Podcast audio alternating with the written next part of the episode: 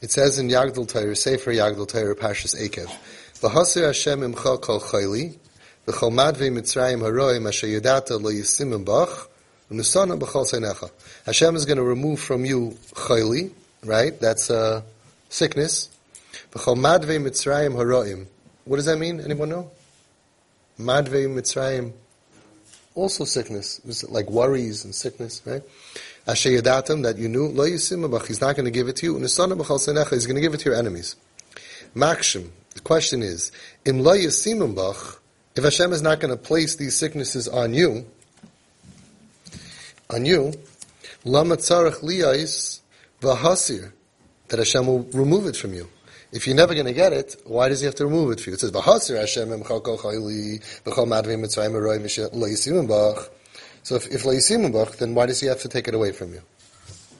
So I thought Pashab Shad is, is whatever you have already, he's going to remove, and he's not going to give you new ones. He answers like this. It says in the Yerushalmi, Shabbos Ayin Haman base, V'hasir Hashem imcha kol chayli zeh harayon hadaiga. Chayli doesn't mean physical illness, daga. Rayon means what? Worries. Daigus, worries. In other words, in other words, emotional. It's not a real physical illness. You go for an X-ray and a blood test, and there's nothing there. The Yerushalmi says, "Bizmansha adam daig v'chayshish." When a person is worried and and chayshish, scared, yesh le'kalamach He has all the sicknesses in the world. Nidmalai shekayev le'bereish, v'yadav u'v'raglav, soivel mechayli, pleni. What do they say in Ein Rednish is Ergavi Akrank? It's even worse when it's uh, when you talk yourself in than if you have a sickness. So many people say, "Oh, she's um, what do they call it? A hypochondriac." I say, "Nebuch, that's even worse." Because there's no medicine for that. I mean, maybe psychiatric, but you know, if you're physically ill, you can get a medicine. If you think that you're ill because you're constantly coming up, and a lot of trauma victims constantly hurt. You know, according to Sarno, we can understand it, and, and they hurt everywhere. And a lot of them have Lyme disease or sleep problems. It's, it's all, they don't sleep well at night, you don't sleep well at night, you get a low immune system. But this is Yerushalmi.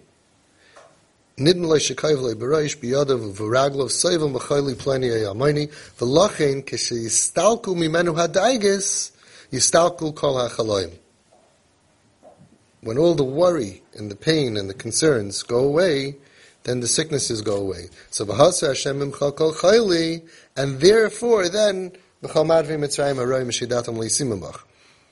Yesh appears divrei hayushalmi kipshutai, and some people explain the Yerushalmi like it's Pashib Shat, ki machlos ha'atzavim v'chayle ha'nefesh hu hakosha mikol ha'chaloim. Ha'atzavim means depression, right? At, atzvus. And chayli nefesh wa akasha mikol the kasha limtzei loy refuah. I think that a lot of people in the last, you know, when we were kids 50, 40, 30 years ago, there wasn't any of this. There were no therapists, there were no psychiatrists, nobody was on depression. Uh, maybe one in a million, but not Maisa B'chol We never heard depression. People were too busy. They say depression is the luxury of the upper class. You know, when you're trying to work to put bread on your table, who has time to, to be depressed? Lamaisa, so a, a, part, a large part of us adults is that we're stuck with children who are really suffering, and we don't really understand it. It's hard to relate. How many kids in your class were suicidal? How many kids in your class went ended up in the psych wards? How many kids in your class ended up on drugs? How many kids in your class couldn't sleep at night because of daigus and worries? It, it, the nefesh changed. Now the Gedolim of the Gedolim, the Zikne Hadar, like Rav Steinman, who was 105 years old, understood it clearly. Understood Chayla Nefesh, the Steipler understood Chayla Nefesh, and, and understood that the Nefesh changed, and kids are not made of the same, and that you can't hit, and you can't scream, and you can't yell. They understood. But my point is that, so even now when we're dealing with kids who are so depressed that they're suicidal, a lot of parents and adults, a little bit were cynical. A little bit we kind of don't buy into this. They're manipulating us, they're lazy. It's hard for us to really, you know, if we got a diagnosis of, of, of cancer, of a broken leg, Okay, we got that. We grew up with that. You know, never someone's sick. This kind of sickness, there's no x-ray for it. One, one therapist says this, the other one says that. Maybe they're just taking advantage of you. Maybe they're just lazy. You know, it becomes very confusing to us. It's very hard for us to really relate to it. The next generation will be easier because they grew up with it. They will relate more to their children about depression. They'll be more sensitive. The young rabbeim are, are, are great. They're really getting it. They're understanding kids could be depressed.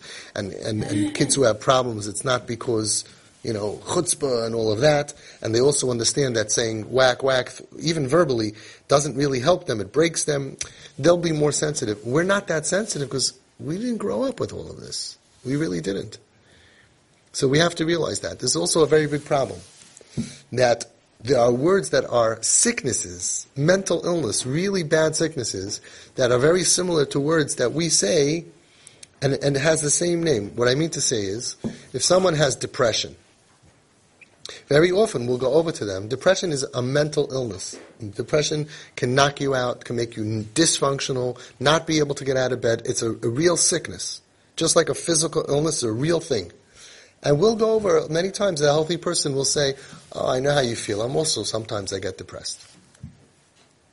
It shouldn't be the same word. They shouldn't call it depression. They should come up with another word that's not used in regular language. Because when we feel a little down and depressed, is nothing at all like the machla of depression. When you can't even lift your head up. It's like anxiety. Anxiety can destroy your life. The machla of anxiety. And people who don't have anxiety, they say, yeah, no, I know how you feel, right? I also get anxious sometimes.